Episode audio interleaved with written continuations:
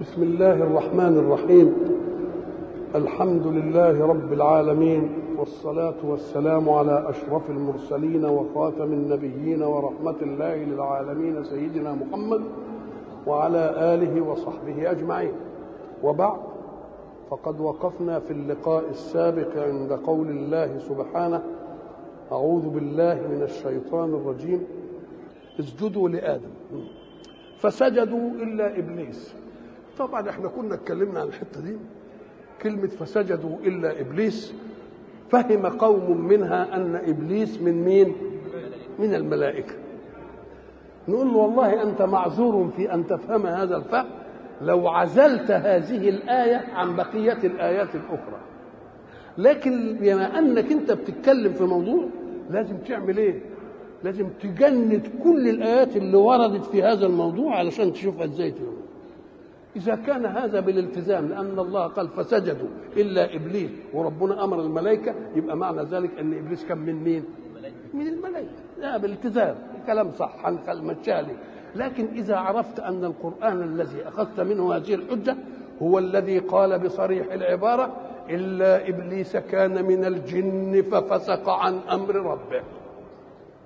بعد ما يقول إلا إبليس كان من الجن ففسق عن أمر ربه. ديك دلاله التزام ودلاله نص. يبقى إبليس من الملائكة ولا من الجن؟ من الجن. طب كيف يكون من الجن ويؤاخذ على أنه ما سجدش ادي الكلام اللي عليه الاعتراض نقوم نقول له طيب برضه قلنا الكلام ده زمان بس يعني من جمهورنا متكرر متكرر مش واحد فبنضطر إننا إيه؟ نديله لمحة كده. نقول له طبعا الأول. إبليس كان من الجن بالنص الصريح للقرآن فما الذي جعل الله يؤاخذه على أنه لم يسجد لآدم مع أن الله قال وإذ قلنا للملائكة يبقى كان معنى ذلك إن إبليس مش داخل في الإيه؟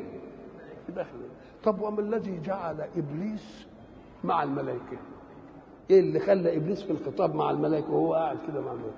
قال لك لأنه كان مطيعا عن اختيار والملائكة مطيعون عن جبلة وعن قصر فبقى منزلته كبيرة أوي بالنسبة لهم لأنه هو عرضة أن يطيع وأن يعصي ولكنه إيه؟ عمل زي الملائكة مع أنه قادر أنه يعمل إيه؟ قال لك هذه رفعته إلى منزلة عليا من الملائكة وبقى جليس الملائكة حتى قالوا أنه طاووس الملائكة. طاووس يعني اللي بيزهو عليهم. بيزهو بإيه؟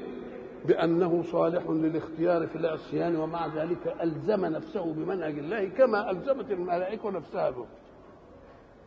فإذا كان بقى بقى وصل إلى هذه المنزلة وبقى في حضرة الملائكة وربنا بيخاطب الملائكة.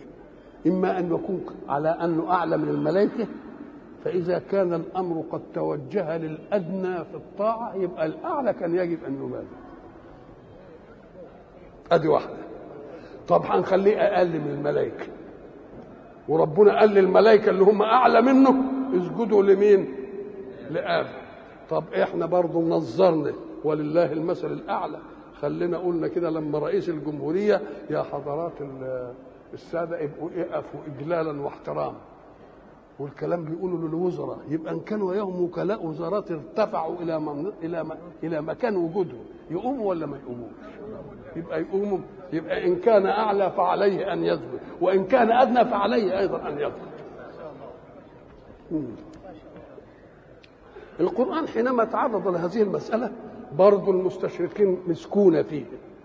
أم قال لك يا أخوان القرآن مرة يقول لك أبى ومرة استكبر ومرة يقول أبى واستكبر إيه؟ ومرة يقول ما منعك أن تسجد وما منعك ألا تسجد. صحيح الأساليب دي موجودة. أم قال لك؟ لأن الإباء قد يكون مجرد امتناع لا عن استكبار. إنما يريد الله أن يقول أنه أبى إيه؟ استكبار. مستكبرا آه. طب وكلمة ما منعك أن تسجد؟ وما منعك أن لا تسجد. طب دي نفي ودي إيه؟ ودي إثبات. تبقى إزاي جد دي؟ أهو ده اللي وقع فيه كثير من العلماء يقول لك لا زائدة. ما منعك أن تسجد هي الأصل ولا زائدة. نقول له كلمة زائدة في كلام الله مش مش ممكن. المؤدب شوية يقول لك ده وصل. يعني ملهاش كده يعني مستنكف إنه يقول زيدي. مستنكف إنه يقول إيه؟ يقول لا ده تأسيس. ولازم تيجي. ليه؟ أم قال لك؟ لأن ما منعك أن تسجد. كأنه هم أن يسجد فجيه واحد قال له لا ما تسجدش. أدي واحدة إنما ما منعك الا تسجد. ما منعك أقنعك بأن لا تسجد. يبقى فيه فرق بين الاثنين. ما منعك أن تسجد كان كان عندك استعداد إنك تعمل إيه؟ إنك أنت تسجد. وبعدين جه واحد راح شدك قال لك ما تسجدش. يبقى منعك من السجود. ما يقالش منعك من كذا إلا إذا كان عندك إيه؟ استعداد إنك أنت تعمله. وإلا ما يمنعك من إيه؟ يبقى ما منعك أن تسجد كانه كان عنده استعداد إنه يعمل إيه؟ إنه يسجد. وجه إيه؟ منع. طب ما منعك ألا تسجد؟ منعك بإقناعك أنك أنت ما تسجدش. يبقى يبقى الاثنين عايزينهم ولا مش عايزينهم؟ يبقى عايزينهم الاثنين. قال أأسجد لمن خلقت طينا؟ المسألة آيات أخرى فسرتها. أنا خير منه. في آية ثانية خلقتني من إيه؟ وخلقته إيه؟ من طين. إذا المخلوقية لله متفق عليها. بس عنصر المخلوقية من إيه؟ ده من طين وده من نار. وإيه قال لك يا سي إبليس؟ إن النار فوق الطين. الحكاية دي جبتها منين؟ الكلام ده جبته أنت منين؟ إن النار يعني جبتها منين؟ الله. شيء مخلوق له. وما دام مخلوق لله يبقى ده له مهمة وده له مهمة وده له مهمة وده له مهمة وده له مهمة. إيه اللي قال لك إن النار هو يبقى هو عايز يعمل إيه؟ لأنه شايف الطين يوسخ إنما النار شفافة كده ومش عارف إيه وبتاع. ولذلك إيه؟ آه هيقول عليها إيه من نار السموم؟ ها؟ يعني ملهاش مش عارف إيه وما يلجم من نار وبتاع. كل الحكاية دي. طيب عال قوي يبقى اذا أنت احتجاجك على أن النار خير من الطين كلام مردود. لأن مين اللي قال لك إن النار خير من الطين؟ كل حاجة لا حاجة. بقى أنا أقول العين ولا الودن؟ أقول وأدي له مهمه وده له مهمه الله كل حاجة لها إيه؟ وما دام كل حاجة مخلوقة له مهمتها ولغايتها يبقى وضعها جمالي ولا مش جمالي؟ إحنا قلنا زمان عود الحديد مستقيم. لكن أنا مش عايزه مستقيم يا أخي. أنا عايز اعوجه عشان عايز اعمله خطاف. يبقى الاعوجاج استقامة فيه ولا مش استقامة؟ الاعوجاج استقامة فيه. يبقى كل حاجة مخلوقة الحاجة يبقى أول ما يعترض عليه يقول له طب وانت مين؟ قال لك يا حبيبي إنك أنت يا أخويا النار. خير من خير من الطين. ادي واحدة. قال له أأسجد لمن خلقت طينا؟ نيجي نقول له النار. لازم الأصل فيها الخشب. الأصل فيها كل كل أصل النار إيه؟ الخشب اللي من إيه؟ اللي من الشجر. الشجر إزاي بيجي؟ بيجي من الطين. الله. تبقى اذا اللي بيترتب عليه شيء يبقى هو قبله أحسن منه. الله. يبقى اذا قياسك غلط ولا مش غلط؟ قياسك غلط. لمن خلقت طينا. وبعدين بقى إيه؟ طبعا إحنا عارفين إن خلقت خلقت طينا يعني خلقته حال كونه إيه؟ من الطين. أو خلقته من إيه؟ من طين. وإحنا قلنا إن الخلق من الطين دي مرحلة من مراحل الخلق. لأن الخلق المباشر له مراحل سبقته. لأن الخلق المباشر فإذا سويته ونفخت فيه من روح أمال الأصل إيه؟ ما هو مرة يقول من ماء ومرة يقول إيه؟ من تراب ومرة يقول من طين نقول له هي واحدة. ما هي المية تتحط على التراب بقت مين؟ بقت طين. وما قالش إنه طين بس ده قال من حمأ. هذه مرحلة ثالثه حمأ يعني إيه؟ الطين اسود من كثرة وجود وجوده في المية. ومسنون يعني ريحته متغيرة. ما عمرناش شفنا معجنة ابدا. معجنة يبقى فيها خلط ومش عارف إيه وبعدين ريحتها تت إيه تتغير. ريحتها تتغير دي لما يحصل التفاعل الآكل اسمه التفاعل الآكل اللي هو كل عناصر التكوين ما تبانش. في مثلا تجيب شوية تبن وتحطهم على شوية طين زي ما بنعمل في الفلاحين. إنما برضه تشوف لسه التبن في الإيه؟ فإذا تركته يقوم إيه يعمل إيه؟ يسموه يعطن ويقطع. يقطع يعني إيه؟ يضيع في بعضه ولا تعرفش. دي اهي الحمق الإيه؟ المسلوب. طب بس كده. قال لك وبعدين ينشف. يبقى صلصال. وبعدين لو انحرق بالنار يبقى فخار. يبقى الأول مية. وعلى تراب بقى الطين. والطين يقعد مدة طويلة كده لحد ما يبقى إيه؟ حمق وبعدين ريحته تتغير ويتفاعل وياكل بعضه كده يبقى إيه؟ مسنون. وبعدين ينشف الطين يبقى إيه؟ صلصال. صلصال يعني يصل لما تخبط عليه رن زي ما تقول كده إيه؟ طب هو بقى فخار ولا كل فخار؟ كل فخار. ما راحش إنه بقى فخار. أمال إيه؟ بلغ من صلابته أنه يشبه الإيه؟ يشبه الفخار الفخار. وبعدين فإذا سويته بقى ونفخت فيه من روحي فقعوا له إيه؟ فقعوا له إيه ساجدين. تبقى اذا اللي يقول لا ده القرآن مضطرب. مرة يقول طين ومرة يقول حمأ ومرة يقول مسنون ومرة يقول فلصال ومرة يقول قول له هذه مراحل للمكون الواحد. مراحل للمكون الإيه؟ المكون الواحد. قال أرأيتك هذا الذي كرمت عليه؟ قال يعني إبليس. أرأيتك أرأيت دي خطاب لواحد. لما أقول لك أرأيت فلان تبقى الته مفتوحة. إنما لما أكون بتكلم أنا أقول إيه؟ رأيت يبقى إن كانت للمتكلم تبقى الته إيه؟ مضمومة. إن كان للمخاطب تبقى الته إيه؟ مفتوحة. طيب. هنا والكاف أرأيتك؟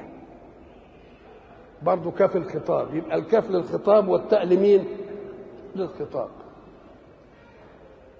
انت لما تيجي تخرج تكلم واحد يكرر الخطاب ليه؟ التي والكاف وواحده منهم كفاية للخطاب الاثنين أم قال لك ده دي زي ما تيجي تقول له إيه؟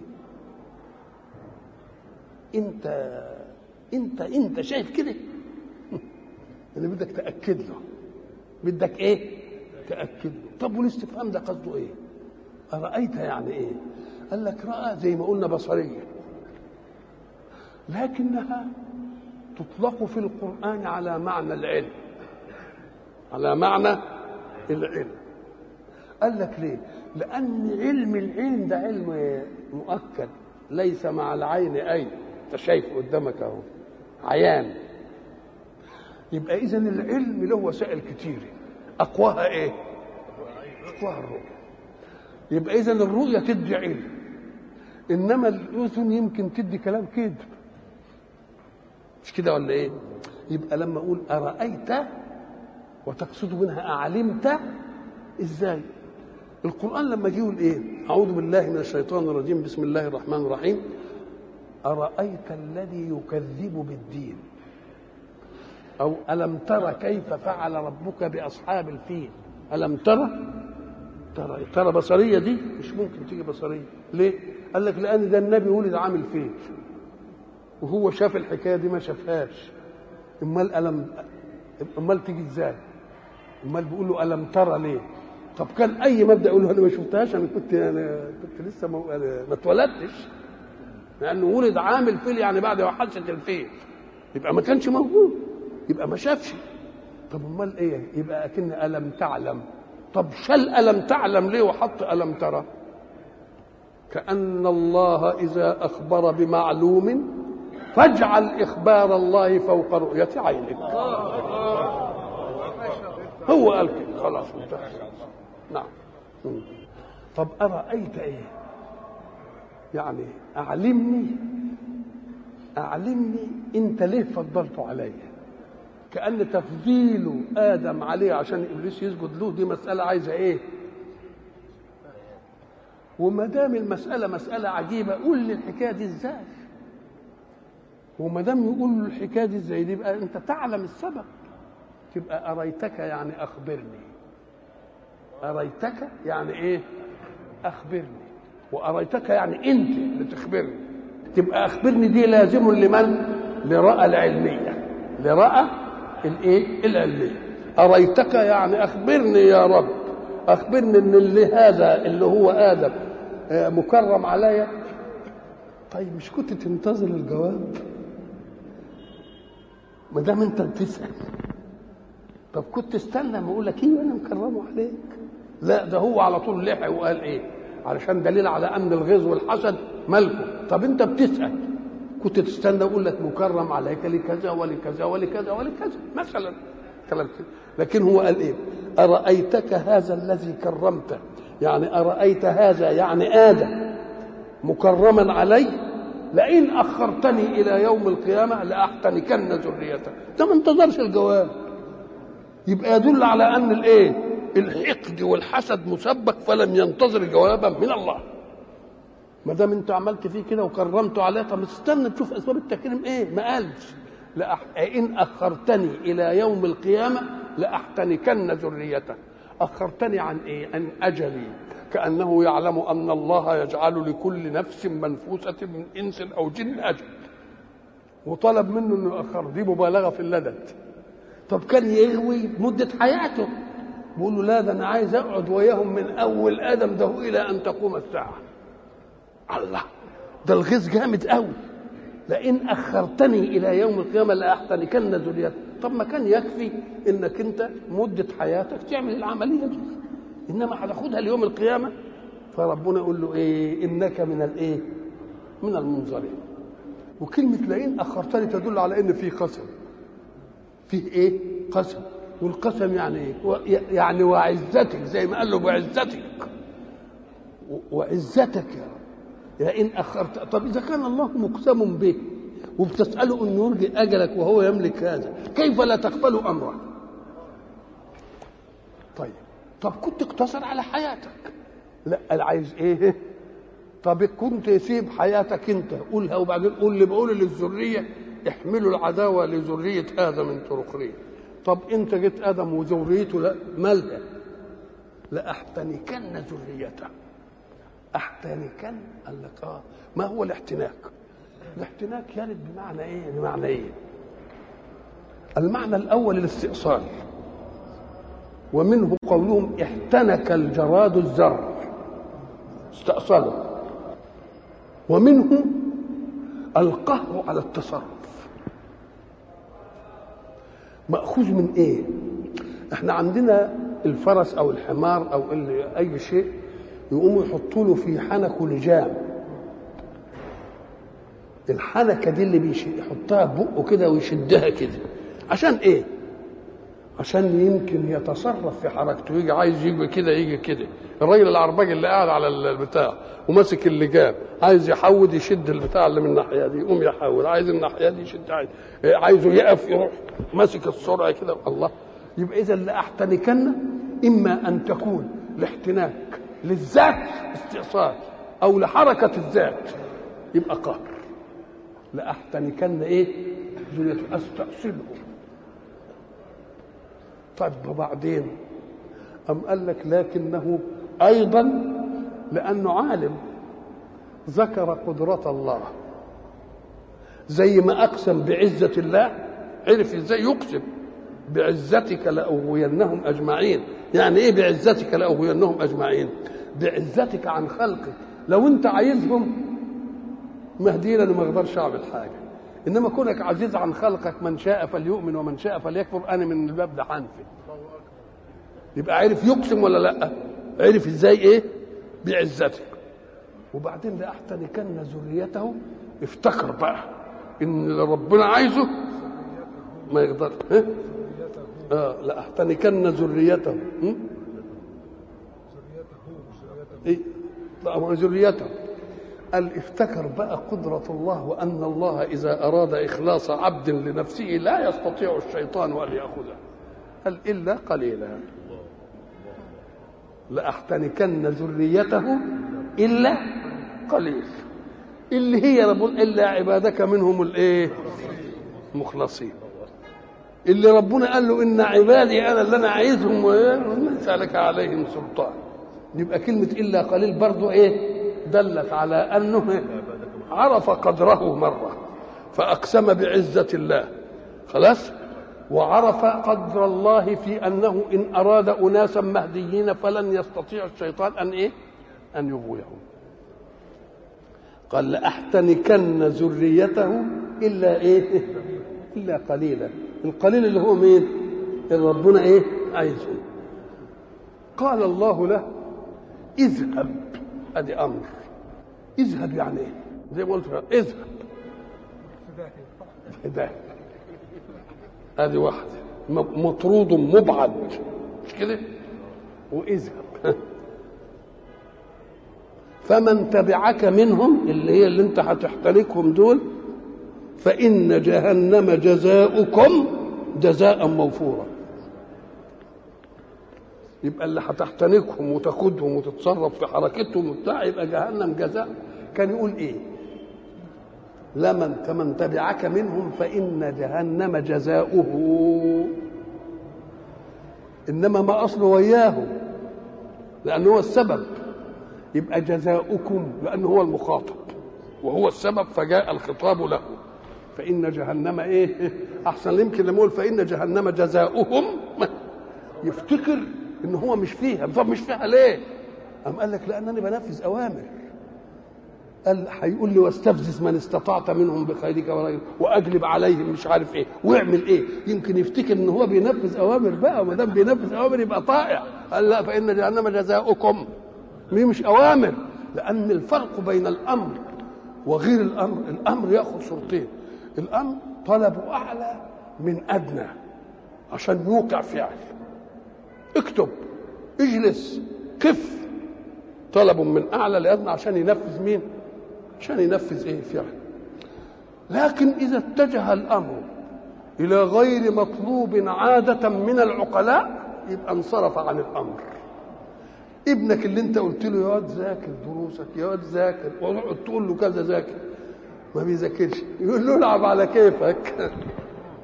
تبقى العب على كيفك. لو الواد لعب يقول له مش انت اللي قلت لي.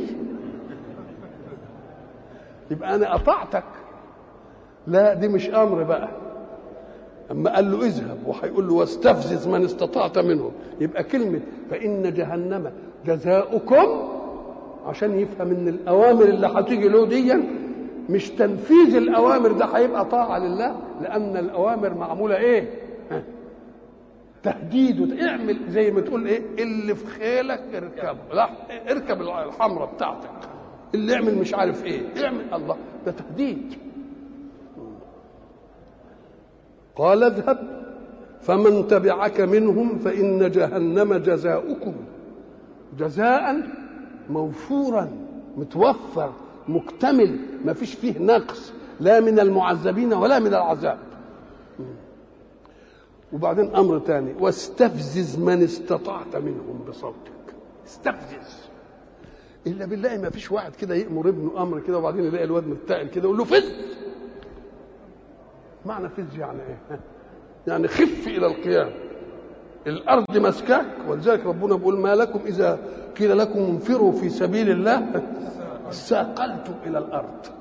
تقلتوا على الأرض كده وما حبتوش تقوموا. يبقى يبقى الفز هي الايه؟ خفة. انه فز يعني خف للحل إيه؟ للحركة بإزعاج. فز يا ولد. يبقى, يبقى معناها أن تأمره بخفة الحركة إلى القيام بإزعاج. قال له استفزز من استطاع. استخفه اخدعه. اعمل اللي انت إيه؟ اللي انت عايزه. استفزز من استطعت منهم بصوتك. توسوس لهم. أدي أدي الصوت أهو. أو بصوتك أو بكل صوت الشرير مش مأمور به سواء كان من من من من جنودك اللي هو من الابلسه اللي زيك أو من شياطين الإنس. واستفزز من استطعت منهم بصوتك وأجلب عليهم بخيلك. أجلب. قال لك آه. أجلب عليه يعني صاح به وأجلب على الجواد صاحب الجواد اللي هو راكبه عشان إيه والجلبة هي الصوت الشديد وإحنا بنشوفها في صورة عصرية برضه لما تلاقي مثلا اللي بيلعبوا كاراتيه ولا بيعملوا مثلا كاراتيه يعمل إيه؟ يزعل يزعق واللي بتاعه الصعقة ولا بتاع يروح عامل إيه؟ ليه بيزعق كده؟ أهي دي الجلبة بالصوت ليه؟ أم قال لك لأن الصوت المفزع الشديد ده يعمل إيه في المقابل؟ ياخد شيء من انتباهه ساعة ما ياخد شيء من انتباهه يضعف تدبيره لحركة مضادة يوم لما يضعف تدبيره لحركة مضادة تقدر تنقض عليه يبقى واستفزز من استطعت منهم بإيه؟ بصوتك وأجلب عليهم بخيلك أجلب عليهم يعني صوت اركب الخيل كده إيه؟ وصوت على الخيل علشان؟ صوت له عشان يعمل عملية إفزاع. إفزاع يعمل إيه؟ تاخد شوية من إدراكه. شوية من إدراكه تعطله عن الإيه؟ عن الاحتياط. إيه؟ تغلبه. وأجلب عليهم بخيرك العرب تطلق الخيل وتريد الفرسان. الفارس اللي عليه. النبي عليه الصلاة والسلام قال إيه؟ يا خيل الله اركبي. يا إيه؟ يا خيل الله؟ اركبي. وأجلب عليهم بخيلك اللي إحنا بنسميه سلاح الفرسان. ورجلك سلاح المشاة رجل فلان راجل يعني مشى على رجليه. ورجل مشى على رجليه بس إيه؟ بموالاه. لأن فيه فرق بين الفعل يحدث مرة راجل يعني قال راجل إنما هو رجل يعني دي شغلته. وسلاح المشاة دي إيه؟ شغلته إنه يجي ماشي كده يبقى اسمه إيه؟ رجل. زي فلان تاعب وفلان تعب وفلان حازر وفلان إيه؟ حزر. يبقى دي تدل على الإيه؟ الصفة الإيه؟ الملازمة. قال له اجلب عليهم بصوتك استفزهم بصوتك. هذه واحدة اجلب عليهم بخيلك اعمل لك هيصة وانت راكب الخيل كده ورجلك الرجالة بسلاح الفرسان وسلاح الايه وسلاح المشاة واستفزز من استطعت منهم بصوتك وأجلب عليهم بخيلك. ورجلك وشاركهم في الأموال. إيه؟ طب مشاركة الشيطان للناس في الأموال إيه؟ أم قال لك إنه يزين له المال الحرام. يجيبه من حرام ويصرفه في حرام. وما جعل الله من إن بحيرة ولا سائبة. هو يجعل لهم بحيرة وإيه؟ وسائبة. الله. كل دي يبقى شاركهم في الأموال. طب وشاركهم في الأولاد؟ أم قال لك لأن الولد اللي مفهوم فيه طهارة نسب مش عارف إيه تروح تخليه يزني أبوه يزني ويجيبه من حرام. أو تهوده ولا تنصره. شاركهم في الأولاد. أو تقتله. قول لهم اقتلوا اقتلوا أولادكم. الله شاركهم في الاموال وعدهم. منيهم الأمان بتاعتك. هذا الشيطان يعدكم الإيه؟ آه والله يعدكم. وأنت مش هتقدر تغر بالوعد إلا مين؟ إلا صاحب الغرة. الغرة هي الغفلة ومنها الغرور. غرور أن يزين لك الباطل على أنه في صورة إيه؟ حق يقول غره يعني زين له الباطل في صورة الإيه؟ طب وليه مأخوذة من إيه؟ أم قال لك لأنك لا تستطيع أبدا أن تصور باطلا في صورة حق إلا إذا كان عقل اللي مقابل لك قاصر لأنه لو عقله منتبه يعرف إن ده باطل. إنما أنت بتاخده على إيه؟ على غرة على غرة من فكره. إنما كده لو جم ولذلك ربنا يحب المؤمن يقول إيه؟ أفلا تتدبروا أفلا تعقلون؟ يا أولي الألباب. يعني شغلوا إيه؟ ذهنكم ولما تسمعوا حاجة مرروها على على عقولكم. حين يطلب الله منا أن نمرر كل شيء على ألبابنا وأن نمرر كل شيء على عقولنا وأن نتدبر في كل شيء معناها إيه؟ الذي يوقظ فيك آلة النقد يبقى واثق من حسن بضاعته. إنك لما تبقى عاقل كده هتجيني التاجر اللي يجي يقول لك إيه؟ شوف القماش جسه اعمل مش عارف إيه. عايز شوف إيه؟ شوف أهو. ويحرقوا لك مش عارف إيه. ويقول لك كده كله يبقى معناها إيه؟ يبقى معناها واثق من الله. فاللي يحرك فيا أداة الاختيار. وأداة الب... اختيار البدائل يبقى واثق من إيه؟ لو ربنا عايز ياخدنا على غمانه كده ما يقولناش تدبر. ما يقولش يا أولي الألباب. ما يقولش أفلا تعقلون؟ يبقى اذا هو من مصلحتكم أن تعقلوا عنه. لأنكم إن شغلتوا عقلكم تنتهون إلى إيه؟ إلى ما يريده منكم. فكذلك الذي يغر إنسان يغره يزين له الباطل على أنه حق. يقول له ما يمكنش يعمل ديا إلا إذا أصاب منك غفلة. لكن لو أنت متيقظ ساعة ما يقول كده يقول له لا دي يهودي تيجي ما تجيش ما تنفعش. إنما لما تكون عندك غفلة وعدهم وما يعدهم الشيطان إلا غرورا. يقول لهم الدنيا دي هي كل حاجة. فانتهزها فرصة لأنك ما تعيش مرتين. خد لذتك وخد مش عارف إيه. اوعى تصدق إن في بعث وفي جزاء وفي حساب ومش عارف إيه. الله. ودي بقى مين اللي يصدقها؟ اللي عايز يعمل المعصية يتلصم اللي عايز يعمل المعصية يتلصم يقول له انت هتعيدهم غرور. انما الوعد بتاعك الغرور دي ولذلك إيه آه هتيجوا في الآخر تقول وعدتكم فأخلفتكم. وعدتكم فأخلفتكم. الذي يفتح للخصم مجال الغواية يقول له اعمل ديا ولا اعمل ديا ولا اعمل ديا ولا اعمل ديا. بقى أنا هفتح على خصمي. الأبواب اللي يعملها فيه وفي انصاري من المؤمنين ده اللي ما يفتحش عليه إلا إذا كان عالم إنه يفشل في دي وهيفشل في دي وهيفشل في دي وهيفشل في دي وبدليل العباد المخلصين مش هتقدر تيجي ناحيته. كل وعد من الشيطان للإنسان المنحرف لا يكون إلا عن غرة في إيه؟ في تفكيره. أما إن كان متيقظ كده ومستصحب العقل ما يمكنش تفوز عليه إلا اعمل ديا واعمل ديا واعمل دي أوامر خمسة. أهي اذهب استفزز أجلب عليهم بخيرك ورجلك شاركهم في الأموال والأولاد. عدهم خمس أوامر.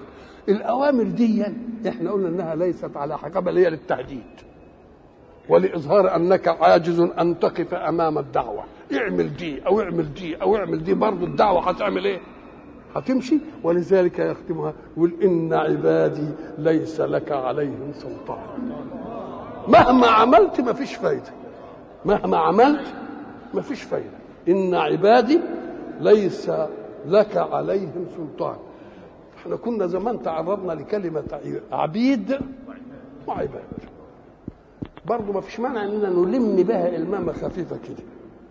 العبيد هم المقهورون للسيد. مقهورون للسيد في أمور ما لهمش ما يقدروش يتخلوا عنها.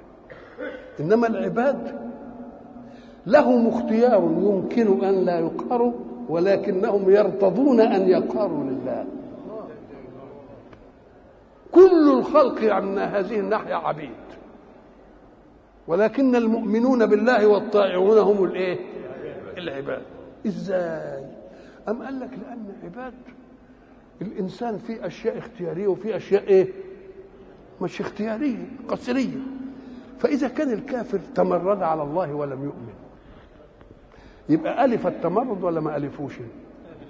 الفه طب خليه بقى لما لما يجي نعيا كده يقول والله ما عيان طب مش أنت ألفت التمرد؟ لما نيجي نموته يقول لا مانيش ميت النهارده. الله. يبقى اذا أنت عبد مقهور في أشياء. أنت لك اختيار في شوية حاجات. إيه؟ أخيرا إيه؟ مقهور وعبد ولا مش عبد؟ على الأول تبقى أنت تمردت في الأمور التي جعل الله لك فيها اختيارا. يبقى أنت تمردت من جانب مين؟ برضه من باطن الله. لأنه هو اللي جعل لك اختيار في إيدي. هو اللي جعل لك اختيار في إيدي. بدليل إن الأمور اللي ما جعلكش اختيار فيها برضه أرنب فيها. إيه اللي فإن كنت متع... يعني أنت واثق من إنك أنت بتخالف اتمرد على المقادير الأخرى. ما تقدرش تتمرد. تبقى عبد ولا مش عبد؟ عبد. لكن الأمور الاختيارية اللي الكافر كفر بسببها في المؤمن يعمل إيه؟ يقول له يا رب جعلت لي اختيارا في أن أؤمن أو أن أكفر أن أطيع أو أن أعصي. لكنني أثرت مرادك على مراد نفسي. يبقى ده عباد بقى. يبقى العباد هم إيه؟ هم الذين تركوا اختيارهم إلى مرادات ربهم. ولذلك تجدها كلها وعباد الرحمن الذين يمشون على الأرض هونا وهي خاطب وإلى آخره. فقال إن عبادي ليس لك عليهم سلطان. إحنا قلنا زمان إن إبليس في يوم المحاجة في الآخرة يقف أمام اللي أغواهم واجلب عليهم بإيه؟ استفزهم بصوته واجلب عليهم بقيله ورجله وشاركهم في الأموال والأولاد ووعدهم. يجي يوم القيامة يقول إن الله وعدكم وعد الحق. ووعدتكم فأخلفتكم. ما أنا بمصرخكم وما كان لي عليكم إيه؟ من سلطان. إلا أن دعوتكم فاستجبتم لي. الله أنا دعيتكم يعني زي ما قلنا زمان كده أنتوا كنتوا على تشويري. عايزين تعصوا بس. نفسكم تعصوا. إنما أنا لا عندي سلطان أقهركم على المعصية ولا عندي برهان أقنعكم بالمعصية. لأن إحنا قلنا السلطان هو الحجة على الأمر. فلان له على فلان سلطان يعني يقدر يخليه إيه؟ يقهره على الفعل. أنا لا كنت أقدر أقهركم ممنوعه دي ولا عنديش حجة أقنعكم عشان تفعلوا. فلا دي موجودة ولا إيه؟ ما أنا بمصرخكم وما أنتم بإيه؟ بمصرخين. إن عبادي ليس لك عليهم سلطان. بعض العلماء يقول إن كلمة عباد برضه ترد على الكافرين. مش بس على اللي هم خرجوا من اختيارهم إلى مرادات ربهم وجاب آية إيه؟ أأنتم أضللتم عبادي هؤلاء؟ يبقى كلمة عبادي أطلقت على مين؟ على الم... على الضالين. أأنتم أضللتم عبادي؟ أصل في الآخرة ما حدش له اختيار. في الآخرة الاختيار ده إمتى في الدنيا إنما في الآخرة كلنا إن عبادي ليس لك عليهم سلطان وكفى بربك وكيلا. الوكيل ده هو المؤيد هو الناصر. انت تقول أنا وكلت فلان يعني إيه معناها إيه؟ إن ده أنا واثق من أنه يكفيني كل إيه؟ كل أمر. ربكم الذي يزجي لكم الفلك في البحر. ربكم كلمة رب إحنا قلنا هو المتولي التربية خلقا من عدم وإمدادا من عدم. وقيومية عطاء وده قلنا فيها للمؤمن والإيه؟ والكافر. آه. ربكم الذي يزجي لكم الفلك في البحر. الإزجاء هو الإرسال بهوادة شيئا فشيئا. الإرسال بإيه؟ بهوادة شيء فشيء. ربكم الذي يزجي أي يرسل في البحر الفلك. كلمة فلك برضه وردت في القرآن في كثير من مراحلها وهي تطلق على المفرد وعلى الجمع وعلى المذكر وعلى المؤنث. الاثنين يعني. والفلك التي تجري في البحر تبقى دي إيه؟ تبقى دي مؤنثة أهي. حتى إذا كنتم في الفلك وجرين بهم. هذه مرة مفردة. ومرة إيه؟ ربكم الذي يزجي لكم الفلك في البحر. ليه في البحر؟ أم قال لك لتبتغوا من فضله. الابتغاء هو القصد إلى نافع. والقصد إلى نافع لا بد أن تعلم من الذي جعله نافعا. فالشيء النفع اللي إحنا بنشوفه في البحر إيه هو؟ اولا إحنا عرفنا بقى إن البحر قد الأرض كم مرة؟ آه يعني ال ال ال اليابسة دي إيه؟ خمس. الربع بين الربع والخمس. كويس كده؟ والباقي بحر.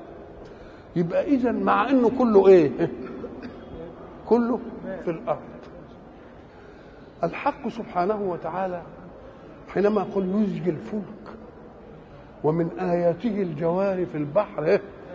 كالأعلام يقوم يجي يدينا حاجة تدل على أن قائل الكلام يعلم ما يكون عليه العالم وإلا ففي زمن نزول القرآن كان هناك بوارج كده معمولة عشرة أدوار زي الجبل طب ده حاجة ما عرفناش إلا ما كالأعلام كالجبال.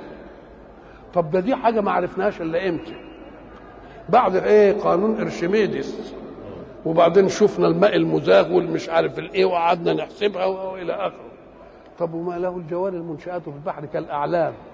دي جت إزاي؟ قال لك لا يدلك على أن القائل لهذا الكلام قبل أن توجد يعلم ما يكون عليه العالم حين يوجد. لتبتغوا من فضله. تطلبوا منه القوت. تأكلون منه لحما طريا وتستخرجون منه حلية. إيه؟ تلبسونها. إنه كان بكم رحيما. الرحمة اتساع مدد الفضل من الله. وكأن الله أعطاكم البر وبرضه أعطاكم البر. وإلى لقاء آخر إن شاء الله.